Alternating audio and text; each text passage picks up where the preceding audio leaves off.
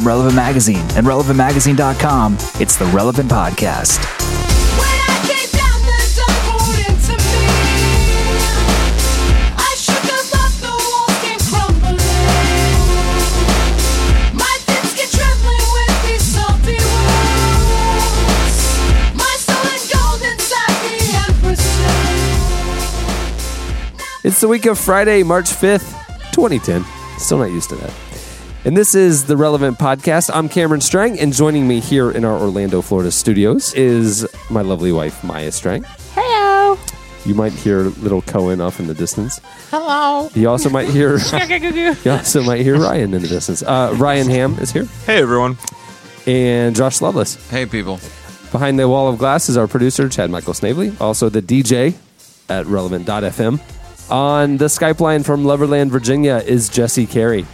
Hello, hello. We have a great podcast lined up for you today. We have a live in studio performance and pseudo interview. I mean, introduces his songs uh, by Carlos Whittaker, a worship artist who uh, debut EP is out now. And also later in the podcast, uh, Roxy joins us, and we uh, tell you guys a little of the behind the scenes scoop about the brand new issue of Relevant Magazine, our seventh anniversary issue, which happens to have the one and only Jack White on the cover. We're really excited about the issue and can't wait to tell you about it. Probably more than one Jack White. It's a pretty common name. It's wow.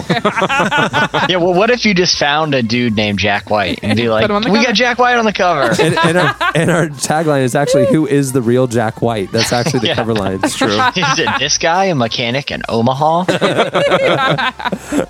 All right. So before all that, we'll get started with entertainment releases and then slices and then Carlos. Let's see. Music releases coming out on Tuesday the 9th. Uh, the highly anticipated, long awaited release from Gorillaz. It's called Plastic Beach. I'm I excited like about that one. Have you heard it yet? I've heard tracks from it, like the Okay. Mos Def one. Yeah, the uh, NPR's streaming it right now. Really? Yeah. Is it good? It's it's gonna take some getting used to. It's a lot more hip hop than the last one, and a lot and also a lot Good. more. Yeah, but not necessarily in the best way. What do you mean? Well, because like because like De La Soul and Mos Def are always good, but I don't know that Damon Albarn is always the best at giving them beats to work with. Interesting. So Interesting. yeah, All right, well, I'll definitely check that out at NPR. Uh, Broken Bells is coming out with Broken Bells. Ludacris with Battle of the Sexes. I Men wonder would win that. I wonder wouldn't who will win in Ludacris's mind. if whenever, whenever I think of like proper societal gender roles, I think of Ludacris. they? Frightened Rabbit's coming out with the Winter of Mixed Drinks. Sanctus Real is coming I coming was out. being serious. I'm glad no one laughed. I was actually thinking, you know, I bet he's got an informed opinion about that. Sanctus Real is coming out with Pieces of a Real Heart. And Passion is releasing their compilation live worship album, Passion Awakening. I think this is one that was recorded at their event in January, hmm. where Maya and I attended. You can hear us in the distance. I'm the screeches. Uh, movie releases coming out Friday, March 12th, which I'll just let you know is three days before my birthday. Yes, it is. Uh, Green Zone, the terrible idea starring Matt Damon and Greg Kinnear. it's just Jason Bourne meets Yeah, but it's by the it's the director who did the Bourne movies and United '93. Why didn't they just do another Bourne movie I know, instead? I know. That's what I'm saying. Just do I it. love it the looks Bourne like a It could be Bourne good movie. though. I'm excited about it. Maya and I finally saw Blue Love. We, we saw the big IMAX 3D Blue Love movie. I don't you even- know, I don't when you even posted what your comment uh, saying it was a 3D Captain Planet, Yeah. I didn't. I, I I could appreciate it for you know the environmental similarities, Right. but they also both have blue skin. Oh, that's Oh, yeah, true. That's true. I actually didn't think of that. Yeah, I was just thinking of the the pro trees thing. Yeah. I enjoyed it. That that had some uh, crazy spirituality. You know, this is a timely discussion that we're that I'm bringing up Very Avatar timely. three months after it debuted. We have a, we have a four month old. The fact that we actually have to see it, yeah, it's Hey, good stuff. Leave us alone. No, I, I, I, I walked away with mixed feelings. It was vi- it was visually stunning. Oh, yeah. and I felt like the message was so over the top, kind of screwy. I was like, Well, I didn't think James so. At least at least they weren't preachy about it.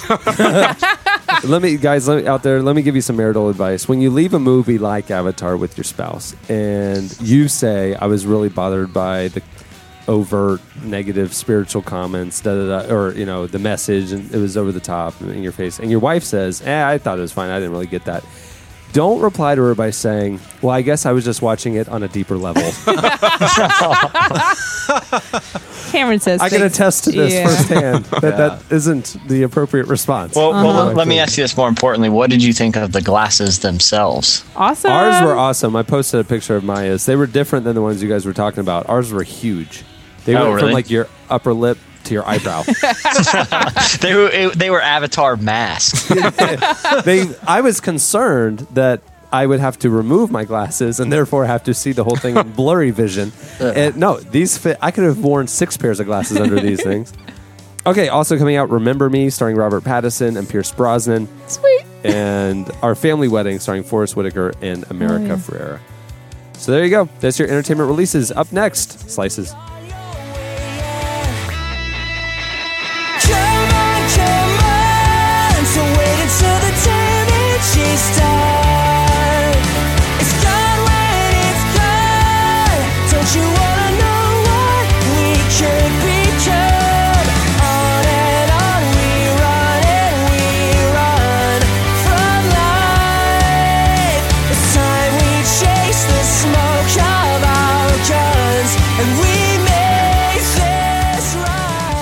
If you hear a party going on in the background, that is because Relevant Magazine has just turned seven years old. Thank you, thank you. Okay, you can stop clapping now. Hey, to celebrate, here's the deal we're giving you a gift.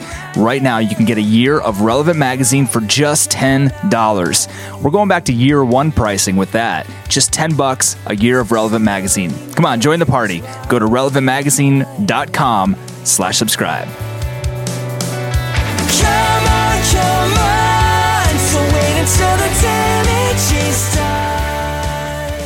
You're listening to Deas Vail. The song is Excuses. It's Ryan's theme song. it's playing. It's playing right now, both on Relevant FM. I'm not even sure what that's in reference to. yes, you do. Don't make an excuse. Don't make an excuse. yeah, that would be your excuse. wouldn't it? It's playing right now on Relevant FM and Relevant TV. Is this the first double dip that we've had? I think this is the first one. No. Chad. no. Oh. We double dipped last week. Okay, sorry. It was beautiful. What's your excuse? Uh, at the beginning of the podcast, you heard one of my favorite bands, Passion Pit, with the song "Little Secrets," which is my theme song. we have one of those downtown Orlando, don't we? A passion pit. Have you been there? yeah. Uh, it's also playing right now on Relevant FM and Relevant TV. Another double dip. Uh, it's from their album Manners, passionpitmusic.com. So, okay, Maya's going to go with first with slices because she has to leave to go to power yoga. That's right. So she's going to step out after her slice. Well, Roxy's coming in later, so Yeah. she's going to be the female voice. You guys don't really need me. Okay, my slice today is a good one, in my opinion.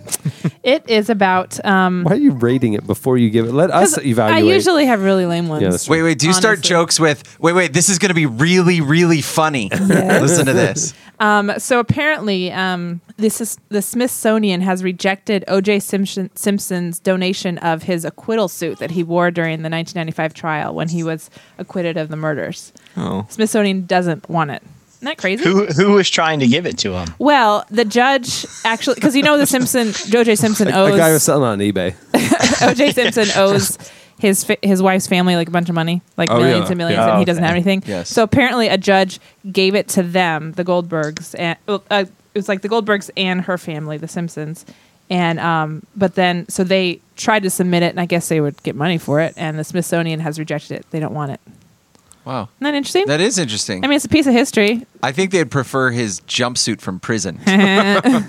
Or the glove that did not, you know, if Oh. it doesn't fit, you must acquit. That's Oh. that's in that's in the uh, locker at the police station, probably. the locker, like the men's locker room. Shut your face! I don't know what it's called. in the police station. the evidence room. Thank you. The evidence thing. you guys are mean. I just pictured like a really small high school locker at a police station that's just got like one glove. One bloody dangling. glove Yeah. dangling in it. Yeah. okay. Rate my slice. How was it? Uh, it was okay. I just listen to slices at a deeper level. Mm-hmm. Wow. I'm leaving. Have fun. Bye, guys. Bye. May the power be with you. Namaste. Namaste. Okay, Ryan. All right. So I don't think it's a coincidence, A, that this takes place in Scranton. Just putting that out there. Can I ask why you printed your slice out in three point type? Because I only You're wanted to, squinting. I only wanted to print one page, and I had to You can't just let him wear select your avatar mask. yeah, you might need them. I had to select just the text. And That's just, amazing. I know. so Michael Black, age 19, of Scranton, Pennsylvania, was arrested or not arrested, but was charged with filing a false report because he r- had reported to police that three men jumped him and assaulted him with a razor blade Sunday morning. Uh-huh. They actually found out that he cut himself by running through the woods shirtless and punching trees. He- he- so he was he was going totally avatar out there. Yeah, exactly. Either that or back to last week's podcast, he was definitely punch dancing in the woods. Just got to punch it out. I think those were pa- paper cuts. Paper cuts? Yeah. That's really disturbing. Well, it's Scranton. What do you expect? Oh, Uh, my slice is uh, is taken right out of uh, right out of my reality, right out of my life. I was uh, I was at I was at the movie theater uh, with my wife. We were watching Shutter Island, uh, and packed theater, and a couple uh, in their forties, uh, late thirties, came and sat in front of us with a two year old to At see Shutter Shutter, Island. Island.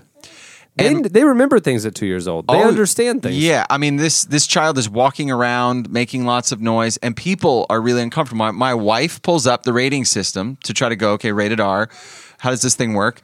And the rating system says that if you show up with an, an adult, you can get into a rated R movie. Yeah. Even though it's not necessarily encouraged. So what they uh, so she went to the AMC manager and said, even though the rated R system says as a child you can come in with your parents, will you remove these people? And AMC theaters, is not a plug, though they are a great sponsor, I'm Yeah. sure, of Relevant Magazine, uh, said they don't allow children under the age of six to be in the ra- in uh, rated R movies. Good. So what's interesting is AMC has created their own rating system on top of the general one that exists out there. Huh. Yeah.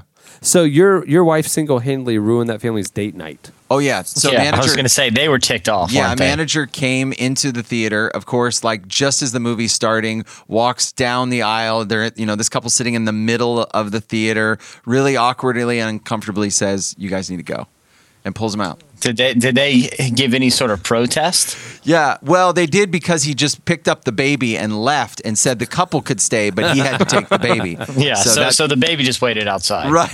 well, he was chained to a, like a fire hydrant or something. Oh, okay. It was a little. So weird. it worked out for everyone. right, right, right. So, just so you know, the rating system uh, can be uh, can be changed if you talk to the manager. Huh. Yeah. All right, so th- my slice is about probably the luckiest freelance writer in the world. Um, this guy who owned a really small publishing house uh, in Philadelphia phoned up his buddy who was like a just kind of a struggling freelance writer and said, "I had this crazy idea." For books that combine like classic literature with like, you know, kind of tongue in cheek like horror plots. So the guy wrote Pride and Prejudice and Zombies, and he wrote it in two months flat. Right. And so, anyway, it went on to become a, a huge, uh, huge seller. It's going to be a movie with uh, Natalie Portman, and now he just got signed like a six-figure deal for the follow-up, Abraham Lincoln Vampire Hunter. Is this a true story? Yes. Yeah, this you is didn't totally know true. Prime Prejudice and Zombies? No. Oh, it's a big phenomenon. I'm just glad they've gone with vampires. They're very in this season. yeah. at least they're original with vampires. Yeah, yeah. All right, well, that will do it for Slices. Up next, Carlos Whittaker.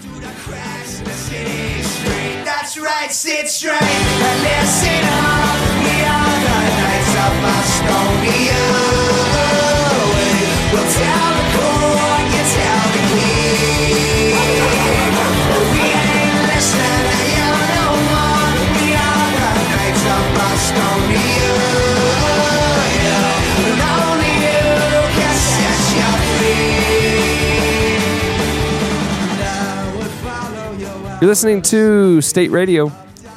I mean, not really. You're listening to the Relevant podcast, but uh, the song is Knights of Bostonia. It's playing right now on relevant.tv. It's a music video. All right, Carlos Whittaker is a worship leader, a prominent blogger, and an experienced architect. Uh, he uh, had been at Sandals Church in Riverside, California for 10 years. That's where he was a pastor of worship and creative arts. When he went to Atlanta in 07, he became the director of service programming at Buckhead Church, which is part of the North Point Community Church uh, campuses. Uh, he oversaw all the Sunday uh, um, experience and. This says he oversaw all the Sunday adult experience in design. Um, it, it does bother me in the church world how often they throw around that word adult when you talk about adult curriculum and adult small groups. Hmm. I don't know why Christians don't realize that that actually means something completely different. he recently left there. Uh, he signed with Integrity Music, uh, and his debut EP is out now. His full length album is coming out in about a month and a half. He also is involved with the Catalyst conferences, and he and his wife and kids are moving up to Chicago in the next couple months to help Jarrett Stevens and others plant a church in downtown Chicago called Soul City Church. So uh, he came through the studio uh, yesterday, actually, and we took him to a Magic game. It was fun, and he's a good guy. They're out touring right now, uh, getting word out about the EP. Uh, here is Carlos uh, performing a couple of the songs on his EP and introing each one. And without any further ado, here he is. Um, all right, cool. Well, this song is called "Rain It Down," and it's uh, the first single off my album and my EP. Um, I wrote this song with Phillip LaRue, and I don't know if you guys remember back in the day. If you're like on the edge of relevant, um, uh, thirty, early thirties, there you're gonna remember LaRue and uh, Phillip LaRue um, was was sitting. Uh, we were sitting in Jason Ingram's studio, and uh, I just definitely wanted a song that, um, in worship, as I led it, uh, people really could feel the presence of God, literally soaking them. And obviously, when it comes to soaking, you think of rain.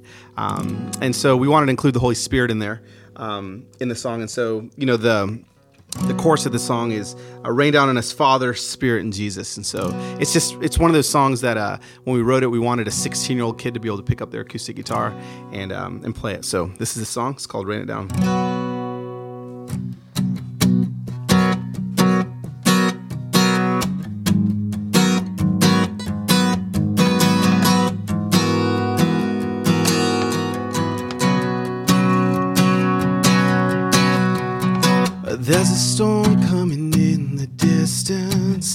Some will run to it and some will resist it. Our eyes will turn to the sky. With desert hearts looking to the heaven, desperate for your holy fountain.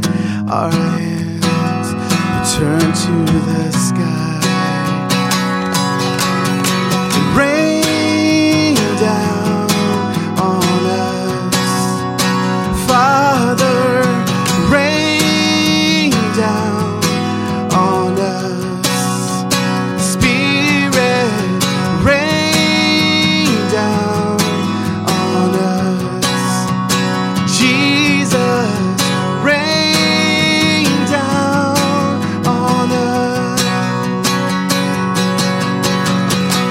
Nothing like your healing water.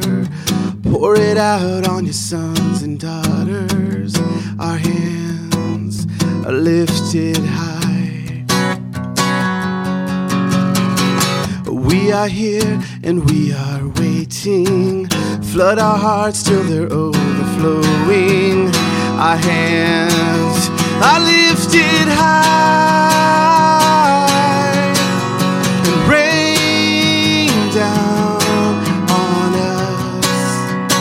Father,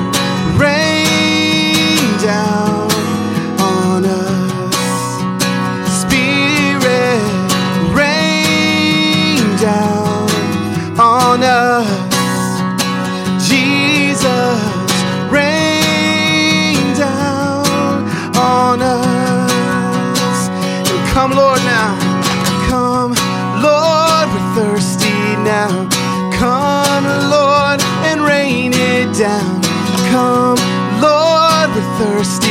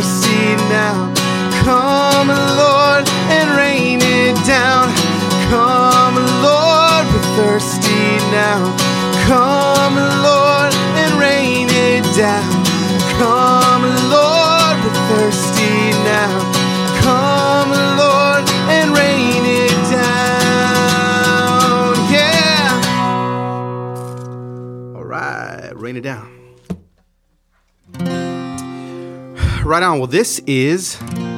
Um, it's fun. It's fun doing these songs on the acoustic guitar without my DJ and my rock band.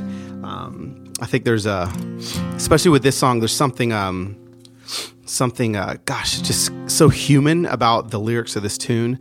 Um, the song is called "We Will Worship You," and um, it was the chorus was taken out of the Puritans' Book of Prayer, where it says, "Save us from these comforts, break us of our need for the familiar, spare us any joy that's not of you, and we will worship you." And when I was writing this record, um, one thing I wanted to do was kind of stay true to the the authenticity of, of kind of how I feel um, when I, when I'm worshiping, and and I know for me, um, there's some tunes and there's some some lyrics that I hate singing, um, and honest to God, I hate singing this song because it's um it's just it's one of the truest um, most centered songs that i've ever sung and it's so hard to sing and be true to the lyrics. Um, and so every time i sing the song um, i want to be disturbed and i want to be disrupted into a place where i honestly mean that beyond a shadow of a doubt. So this one's called we will worship you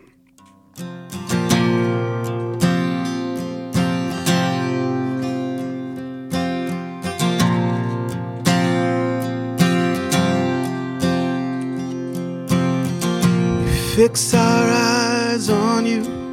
You are God alone. We fix our eyes on you.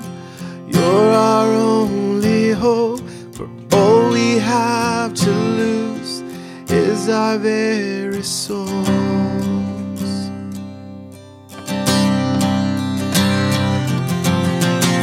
Fix our eyes on you.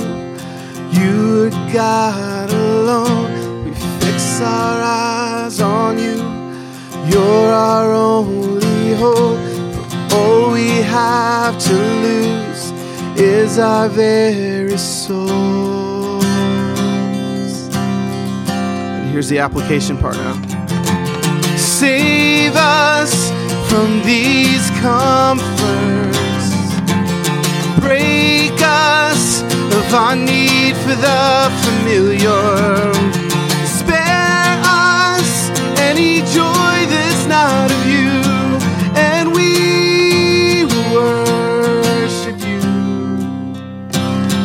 Yeah, we will worship you and satisfy. Satisfy us, Lord, in your unfailing love. Satisfy us, Lord, nothing here. Let your kingdom come.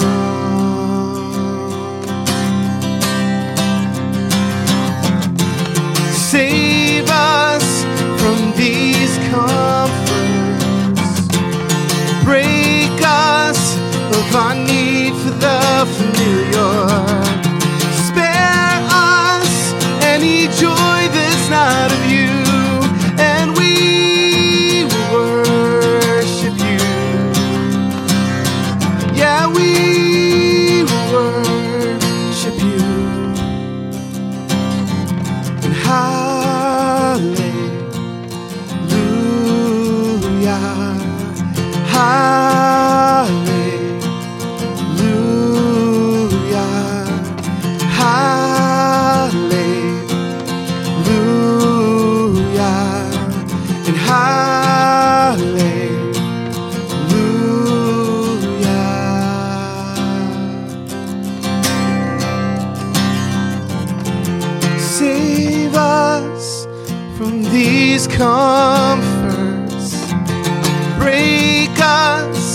of our need for the familiar.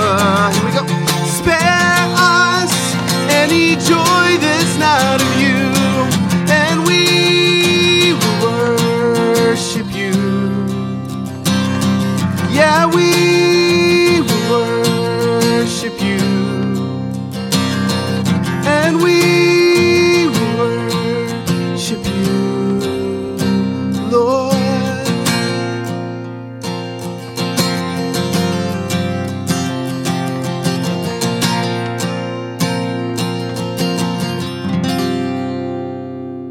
That was Carlos Whittaker. Check out his blog at ragamuffinsoul.com and check out his EP at iTunes.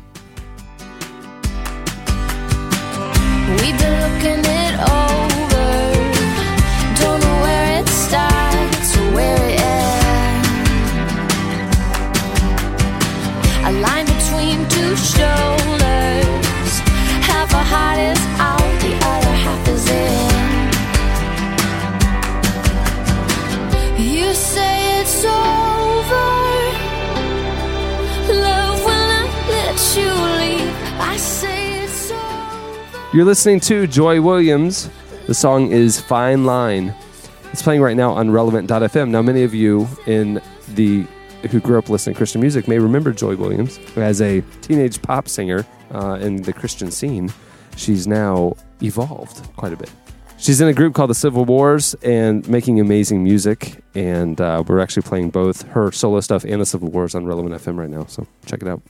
Okay, the March edition of Relevant Magazine just came out, and subscribers uh, have it. And actually, it should be on newsstands nationwide right now. Some newsstands, good newsstands.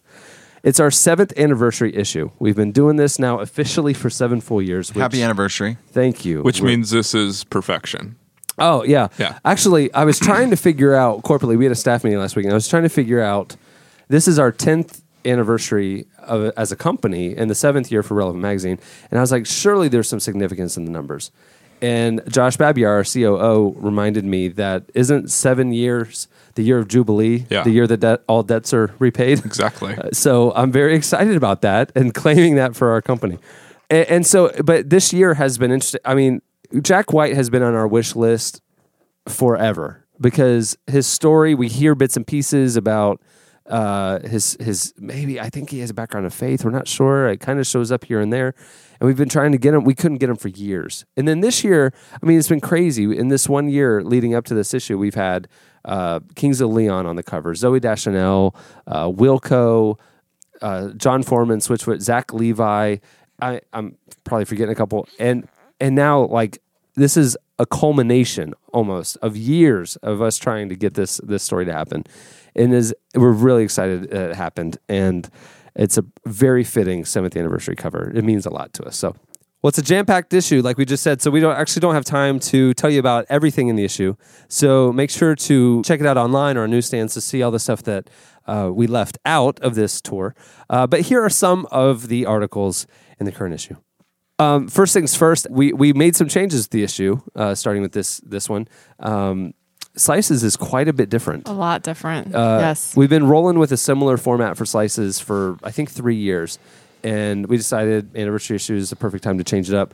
We changed it up really significantly. We, we have zoned pages now, which are themed like tech, culture, faith, and the whole page is kind of various slices. We have um, a new look, a new tone. Um, like usual, we have uh, statements and we have the drop, which spotlights uh, emerging music that we're excited about. This issue, we kick it off with the Noisettes. I did the Noisettes interview, and it was really interesting to uh, kind of find out a lot of a lot more about them because they. It's really cliche to say that a band doesn't fit in any particular genre, but with the Noisettes, it happens to be true because it can veer from everything from like crazy electro clash to like old school Diana Ross like funk and old old R and B. So um, it was really fun. I got to talk to Shingai, the lead singer, um, who was incredibly gracious and uh, a little bit hard to transcribe because she has a pretty thick British accent. But It's eclectic music. It's really fresh. Um, here is part of one of their songs.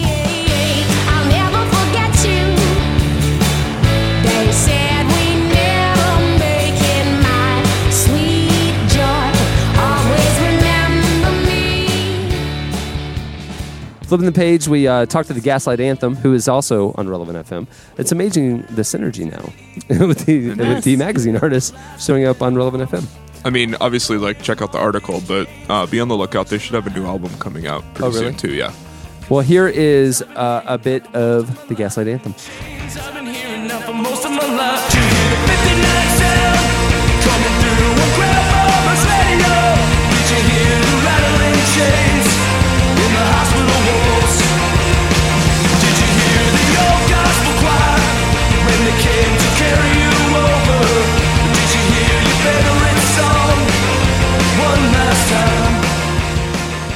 Now we only did two. Sometimes we do three. Sometimes we do four. We only did two this time because we had uh, we had to save space for so much content. A lot in this we issue. had a lot of features. So uh, we kick things off with um, an article by Adam and Christy Jeske uh, called "You Are Here." Uh, you know, it's, we we, we kind of had them delve into the question of everyone wants to change the world, but is that really necessary? Yeah, and they um they talked a lot about just our sort of growing up in American culture and sort of watching movies in Hollywood, and everybody gives you this idea of what a good life looks like, ep- an epic life. And so we all have goals that we want to accomplish in our 20s, and they usually include crazy things like going and living overseas and serving African children in orphanages and all of that. And they just really challenge us to think like maybe God has put you right here for a reason and what can you do here and how can you live your epic life in your own neighborhood. Yeah, I mean, it's true. So many of us kind of have the big dreams and and and kind of are waiting for them to happen.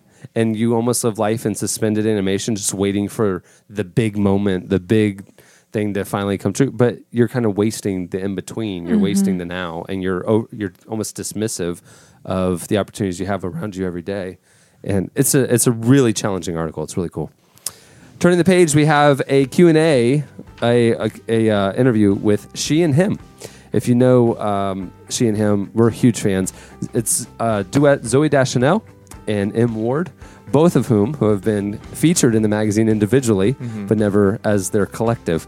So, you know, this is again, how in the world has our magazine got this point that She and Him is just kind of, I don't want to say buried, but just an interior feature. Yeah.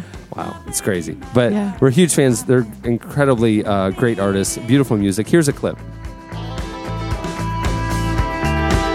Well, alright.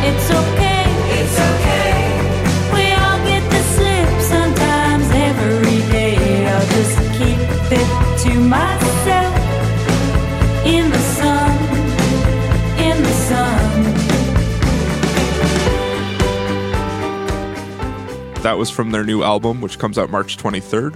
Uh, you should make sure to pick it up because the whole thing's fantastic. Turning the page, we talked to Denzel Washington. Uh, you know, he recently released the the movie The Book of Eli. Um, it was a very spiritually provocative movie, a little on the nose with its biblical metaphors and messaging. And um, so he was doing a lot of press around that. And whether it be the theme of the movie or whatever, he was willing to talk about his faith. And so we talked to him and uh, talked about how his beliefs drive his film career. We had Francis Chan actually write a piece uh, on finding God's will. Um, but it's a different take on finding God's will for our lives. Yeah, he really challenges just that idea of we're all kind of what is God's will for my life and what should I do and am I in God's will? And those are a lot of the questions that we're asking, um, especially in our 20s and 30s when we're kind of trying to figure out who we are. Thank you for saying 30s to You're include me and, and Josh. I just yes, Thank you. You're right. And now Chad. and you know i'm only a year away so. So he just he challenges us to think not so much about like what does god want me to do? What's the big job for me? What's the meaning of my life? But like what who are you in this moment? And who does god want you to be in this moment and in these circumstances that god's will for you is maybe more about who you're becoming than what you're doing? Yeah, that's good. Uh, we also have on the other end of the spectrum the 2010 New Music Guide. We do this every year in the March issue. We spotlight some of the key uh, artists and trends that are emerging right now. And this year's was written by Ryan and Brett McCracken. Yeah, this was definitely one of my favorite articles to write just because I enjoy any time I get to geek out about music. So we included uh, five different trends and just kind of talked about what's going on in music, both the good and the bad part. All right, be our tour guide here. All right, talk me through the five, and Chad play us play us a little uh, demonstration, so to speak. All right. Well, first is what's being called the freshman class of hip hop, and um, there's sort of a combination of the kind of rappers we're used to hearing on the radio, along with more socially conscious rap.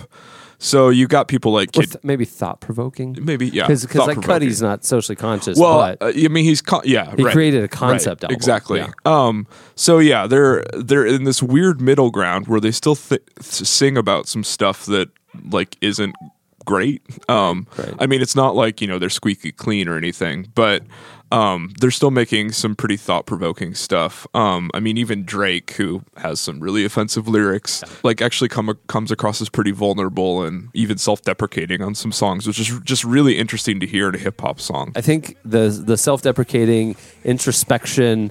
Uh, uh, being vulnerable with insecurities was something that maybe first emerged with Kanye. Yeah, yeah, I and think then so now too. it's almost like given boldness to a whole crop of of uh, of you know more thinky Yeah. artists come behind him. Let's play a clip of Wale. Here's Wale's single "Shades." Couldn't adapt to naps. I wave cap, they napped and slept on me. Man, I hate black skin tone. I wish I could take it back or rearrange my status. Maybe if I was khaki, associating light skin with classy. The menstrual showed showed a me that was not From a light skinned girl to a dark skinned brother. Shade doesn't matter, heart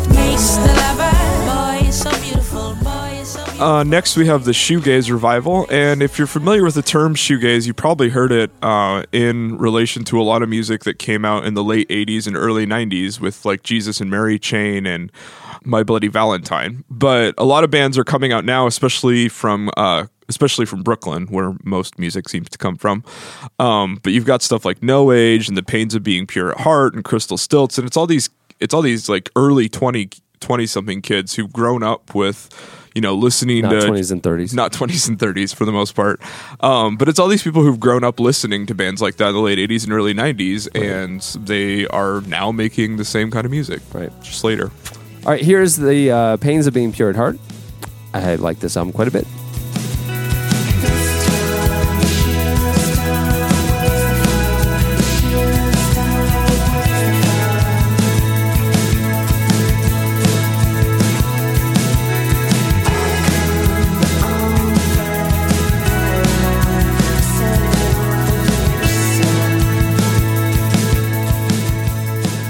Uh, next is sort of the big indie trend that seems to be taking over everything is the chillwave glo-fi thrift store music. By the way, my brother, who's in a band in this genre, hates your glo-fi term. I just want you to know this.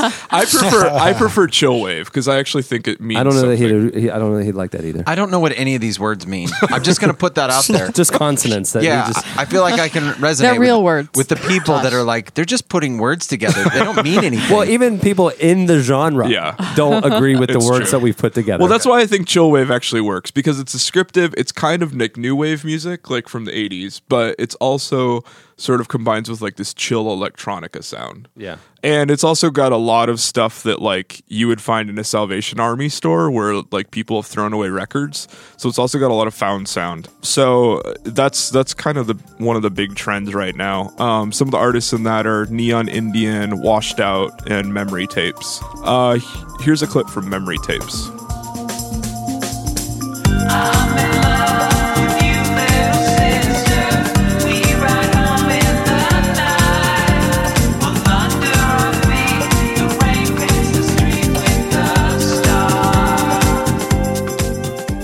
Also, more in the indies genre is uh, preppy Afro pop, and if you've listened, if you've listened to Vampire Weekend, I just want to say that these are Ryan's terms.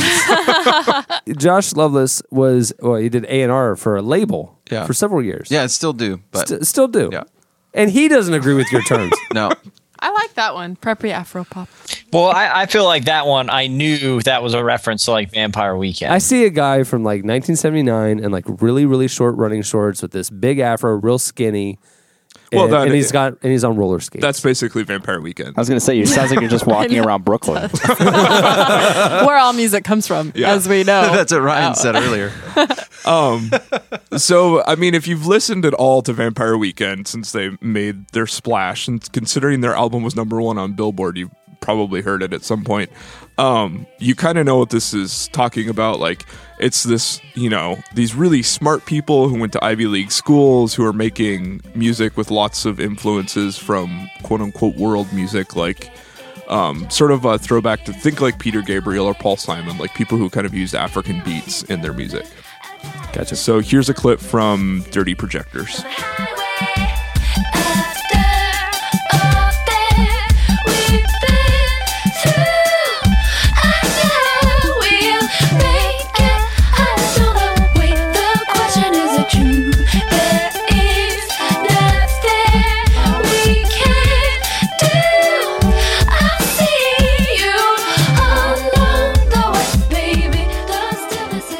And finally, uh, one of the really interesting things we found is that a lot of bands from at least my childhood and probably a lot of yours um, are coming back from the childhood, well, sorry, like middle and high school, like the seat, Right. Like from the your younger days, The Wonder Your- Years. Yes, exactly. wonder years, Yes. bands from our wonder years. Yes, bands from our wonder years, um, who were in the Christian music industry, are before it collapsed. before it collapsed, are kind of making a comeback. So, like Sixpence None the Richer is coming back with a new album. Waterdeep is making music again. So, um, but other stuff like Caedmon's Call is kind of rejoined with Derek Webb, and Jennifer Knapp has finally come out of conclu- seclusion in Australia in the outback. No way. Yeah, that's where she was. That's where she was. She did. Apparently, she didn't touch a guitar for like six years. Wow. Like, I'm gonna be honest. I'm really hoping DC Talk reunites and goes on a free at last tour. Well, here's the deal. One of them doesn't need the money. So Well, what's their motivation? If People like me who would go along and would never usually go to a Christian concert. I'd go with you, Ryan. I'd go. See? Yeah. I'd Well, be see, right okay, there. and I'll tell you Be this. there. And I'd sing to everything. Toby Yeah. Mac's opening week, debut week of his new album a couple weeks ago, you know, as we know from last week's podcast, 78,000 Oh, views, yeah. which he reminded me. We me. love Right. you, Toby. Thanks for But- listening. But tell me what opening week of a DC Talk re- reunion album would be. I mean, you're- Five Huge. million. yeah. Huge. Oh, yeah. It would be huge. Eminem numbers. yeah, it, it would be it would be a U two tour. Well, because I mean, you'd have people like me who like still listen to some Christian music, but you know, listen to a lot of secular stuff too. But you'd have people like me who just for the nostalgia factor, like I would go and sing along with every song. I Like, think I that's- still, know, I still know all the words. I think Coldplay would open for them. I was gonna say one cool thing that um, I'm pretty proud that we did this issue was we made you a mixtape. Uh, so if you go to relevantmagazine.com slash new music mix, uh, it'll take you to an iTunes page, and we put together a little mixtape of all of the different genres, so you can kind of get a sampler of what we think will be the big music trends in 2010. First time we've ever done it. Look at that. We're trying to bridge the digital Yes. and print divide. Enjoy. Yeah, enjoy. Go check it out. That'll do it for your, the new music guide. Uh, turning the page, we have an interview with Jónsi, the lead singer of Sigur Rós. Uh, we're huge Sigur Rós fans. If you've ever seen one of their music videos, I mean, or should I say music video films, Right. mean, it- you can't not be moved. They're, they're phenomenal, spiritual, evocative. It's amazing. I was on his uh, on his website today, uh, putting together some recommends for the new magazine, and I noticed they've got the behind the scenes with the creative production company that's putting together his stage tour. Uh, in terms of all the thinking that goes on behind uh, the scenes as they create what's going to happen uh, when he goes uh, on his live tour. So it's, Wow. it's really cool at, at uh, yonzi.com. Uh, now, okay, so internally we've been calling him Jonesy, and uh, NPR calls him Yonzi, and now you just said Yonzi. Yeah. So I- I any don't- of those three, I think, are acceptable. Yeah, I think I think he'll respond to any of I get three. my little symbols above the O mixed up. Yeah. Yon, yo, Yo, Yeah. yon, yee. Um, anyway, here is a clip of his debut solo album. Say no more. Use your eyes.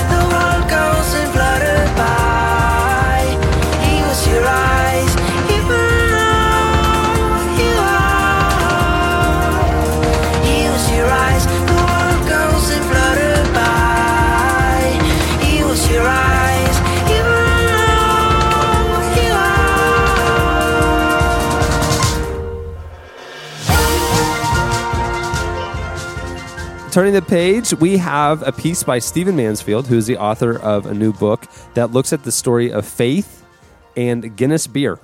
Uh, apparently, if you read the piece here, uh, the the history of Guinness is fascinating.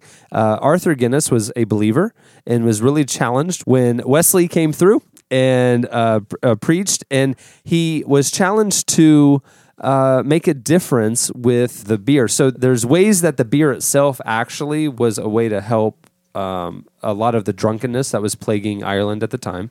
And then also the company itself became an example of charity and um, uh, really going against the trend of terrible work conditions and whatnot. And so they did amazing things for their workers, made a difference in the country and around the world.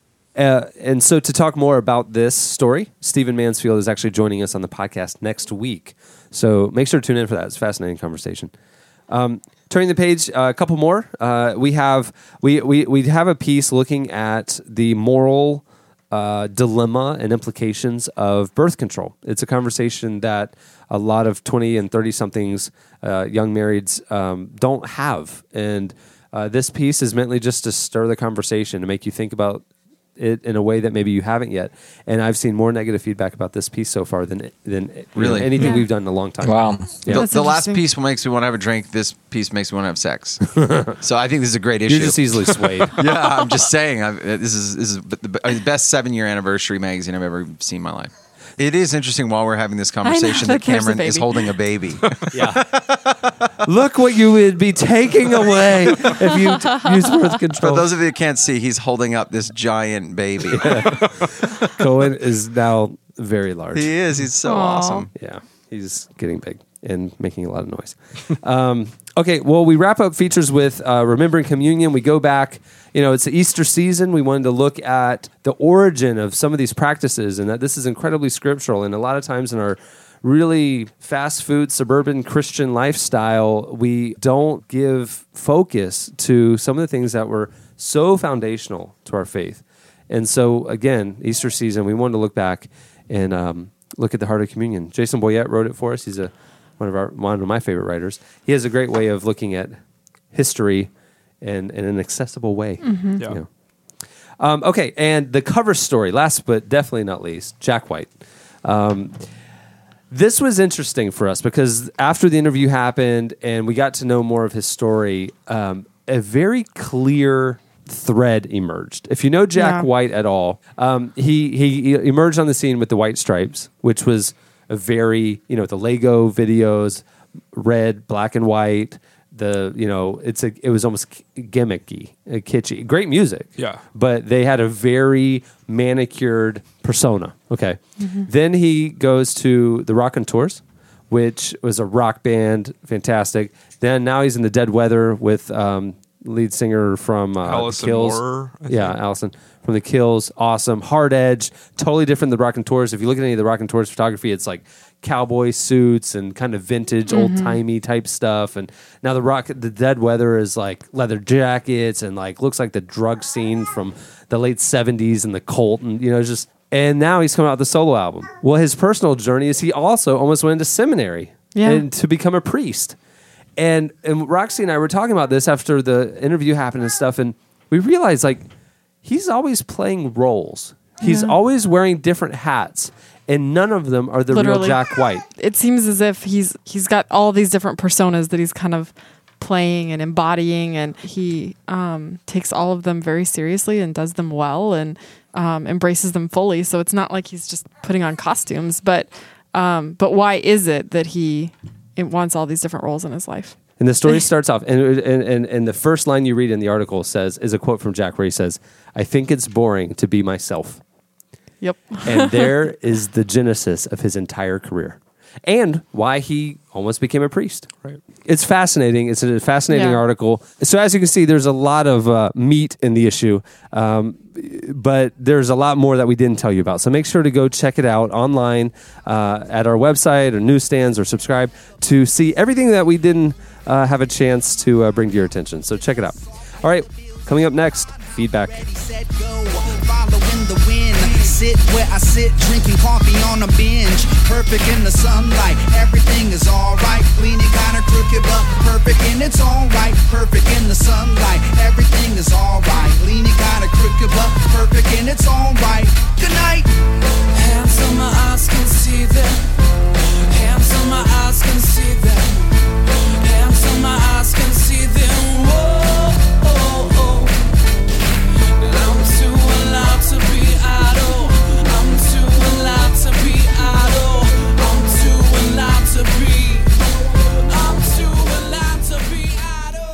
You're listening to Heath McNease and Pigeon John.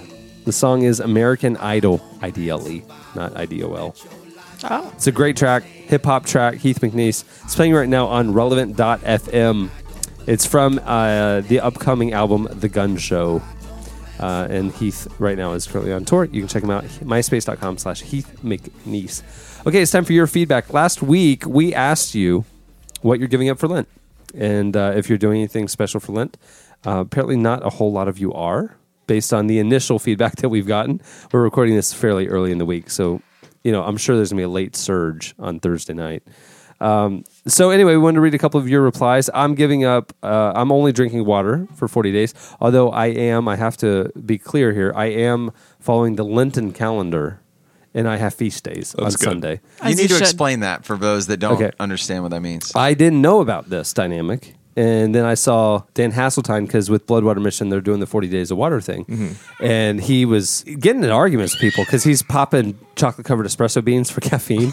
and they're like, oh, that's cheating. That's cheating. He's like, I chew that. I Yeah. don't drink that. I didn't give up caffeine, people, you know, whatever. So you see this public debate. Well, anyway, a few days later, he gets in another debate because apparently the first Sunday of Lent, he was drinking coffee or something. Yeah.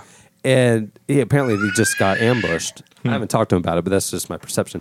And anyway, so he goes on to explain the Lenten calendar and that there are feast days, that it's actually 46 days, and you take six six days off. Feast days are a good time. Yeah. Yeah. And I didn't know about feast days. I was doing 40 straight. But once I heard about it, Yeah. I said, oh, that sounds good. Yeah. so I'm doing feast days now. So I'm drink. I, I on Sunday morning I got up for breakfast and drank half a two liter of Diet Coke. for their Honest to God. days. Honest to God. Yeah. I had an IV of Diet Coke. Why was it in your house? This is what makes me a little concerned. Diet Coke? You didn't get rid of it for for Lent? No, I'm not like sitting there like late at night, like struggling with temptation. It's just there in the cabinet. No, no, no. You sound like every alcoholic I've ever counseled in my life. You're like, I'm just, I keep it in the house. I don't drink it. I don't. T- I'm, I'm strong. But I actually, I haven't even been tempted by it. It's not like a temptation. You can't even look me in the eye. I haven't had Diet Coke once other than my feast days. Yeah. So, Okay. All right. Um, That's fine. uh, so we want to ask you guys what what you guys are, are doing for Lent, if anything. Uh, we've got uh, Ben here uh, on the website commenting. Says, "I'm giving up all alcohol for Lent. I really enjoy a good craft beer, microbrew, and regularly go out for Wednesday night beer and pizza, and get together with friends for drinks on the weekends on a weekly basis." Uh, you know he's a relevant subscriber because the next sentence says, "I don't like to drink too much."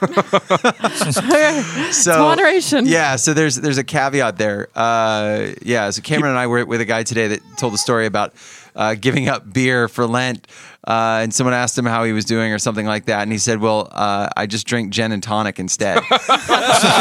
It's like the opposite of Guinness. Yeah. well, Ther- Theron, uh, he's he's giving up uh, caffeine. Well, no, I guess he's not giving up caffeine because he's still having coffee, um, but he's not drinking any more soda. But again, on Sunday afternoons, he's taking uh, that as uh, his break, and he's drinking it on Sunday afternoon. So You know, one of the things that I find when it comes to to seasons like this is I have friends of mine that are trying to lose weight. And and so leading up to Lent, they're like, I gotta lose weight, I got and then for Lent, it's like they give up food. And as if like this is some sacrifice to God when really they're like, I gotta freaking get in shape. Yeah, like I'm gonna give up sugar and cupcakes. Yeah. And I'm going to exercise. I'm gonna exercise every day. Yeah, yeah, yeah. But I'm doing it Oh yeah, God. uh, and read my Bible. yeah, yeah, of course. Of course. Yeah. Well, I, I like this one from John from the UK. They're uh, they're doing a, a negativity fast, and it says it doesn't mean that they deny that problems are happening, but it uh, they refuse to whine, complain, gripe, backbite, etc. Uh, for Lent, which I guess that's something that'd be good to do all year round. But Lent's, you know, That's what I was gonna say, like, I should be drinking water all year round. Isn't I mean, that I just it isn't that just called sanctification? Like, wouldn't are you Isn't that just called being a supposed to do Christian? that? Yeah. yeah, I was gonna say, isn't that called maturity? It's like this year. I de- this year I decided to give up lust. this year? I For will. 40 days. For 40 days. 46 days. I also gave up murder for, uh, for Lent. All right, well, that'll do it for your feedback. Here's this week's editorial question of the week. Editorial question of the week. Hey. Earlier in the podcast, you heard us talk about the musical trend right now that's happening of mid 90s alternative Christian and pop artists reuniting and coming back, doing comebacks. Um, we want to know what mid, late 90s, early 2000s Christian artists that you loved that you want to see make a comeback. And also, if, if you want to also add what their show would be like, uh, like for example, I would love to see Bill Gaither zip line into the show. Like, I think that'd be awesome. You know, it'd be a stadium show. But he You know, never hardcore. went away. He can't make a comeback because he's still on the infomercials. He's still doing his thing. We're talking they had to either disband or they got dropped by their label. Well, can, can I say that uh, if you're not letting the Gaithers count, Carmen, and I want his stage to be a huge boxing ring, and he'll also zip line Yes. in. Yeah. No, Carmen, Oh, I already Carmen. have pegged to uh, to to do a Vegas show uh, with uh, the other guy that got uh, that didn't get bit by the tiger. Oh yeah, Siegfried. Sig- Except it wouldn't no, be I, Sig- I take Siegfried it and back. Carmen. I want Siegfried Carmen, Carmen. to ride in on a horse backwards, like on Yes. the Old Spice commercial. Yes. but it wouldn't be Vegas. It would be Branson. It would be Branson. it would be right. Branson. Siegfried and Carmen, Yeah. Branson, Missouri. Branson, Missouri. And, This and is even- huge. This is Yeah. huge. Yeah, that would My be grandparents would go see that Yeah. every summer. No, I think Carmen personifies masculinity, so I want him. I want him to say, "My name's Carmen. I'm on a horse," and then he kicks the show off. You know, No, and then that's when he gets bit by the horse. And Yeah. uh, and what's And his name? Siegfried Siegfried comes has to start all over again. and Bill Gaither zips line in. takes over. Siegfried and Bill. oh, Coldplay's going to open for this. So write in and let us know the artist you want to see make a comeback. And and as Jesse said, you can add what their show would be like. You can go to the podcast episode page at relevantmagazine.com. Uh, or you can call in to our podcast hotline 407 660 1411, extension 126. That is the podcast hotline. On that note, we'll wrap up the podcast. Many thanks to Carlos Whittaker for coming in. Uh, you can check out his new EP, aptly titled Carlos Whittaker EP, in the iTunes store. His full album comes out in a couple of months. Um, you can check out his blog at ragamuffinsoul.com. And remember to check out the uh, new issue on newsstands now, or you can check it out on our website, relevantmagazine.com. Tune in next week when we talk to uh, Stephen Mansfield, author Stephen Mansfield, about the Guinness story. Should be really interesting. And with that, we'll wrap it. I'm Cameron Strang. Roxanne Wieman. I'm Ryan Ham. I'm Josh Lovelace. I'm Jesse Carey, and I'm on a horse. We'll see you next week.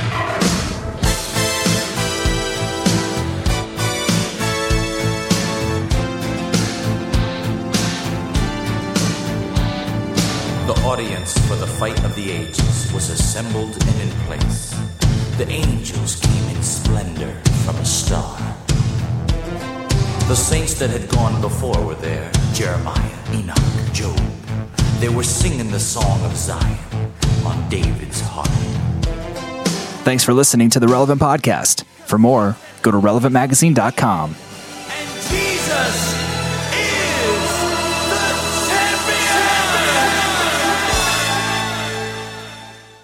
My name's Carmen. I'm on a horse.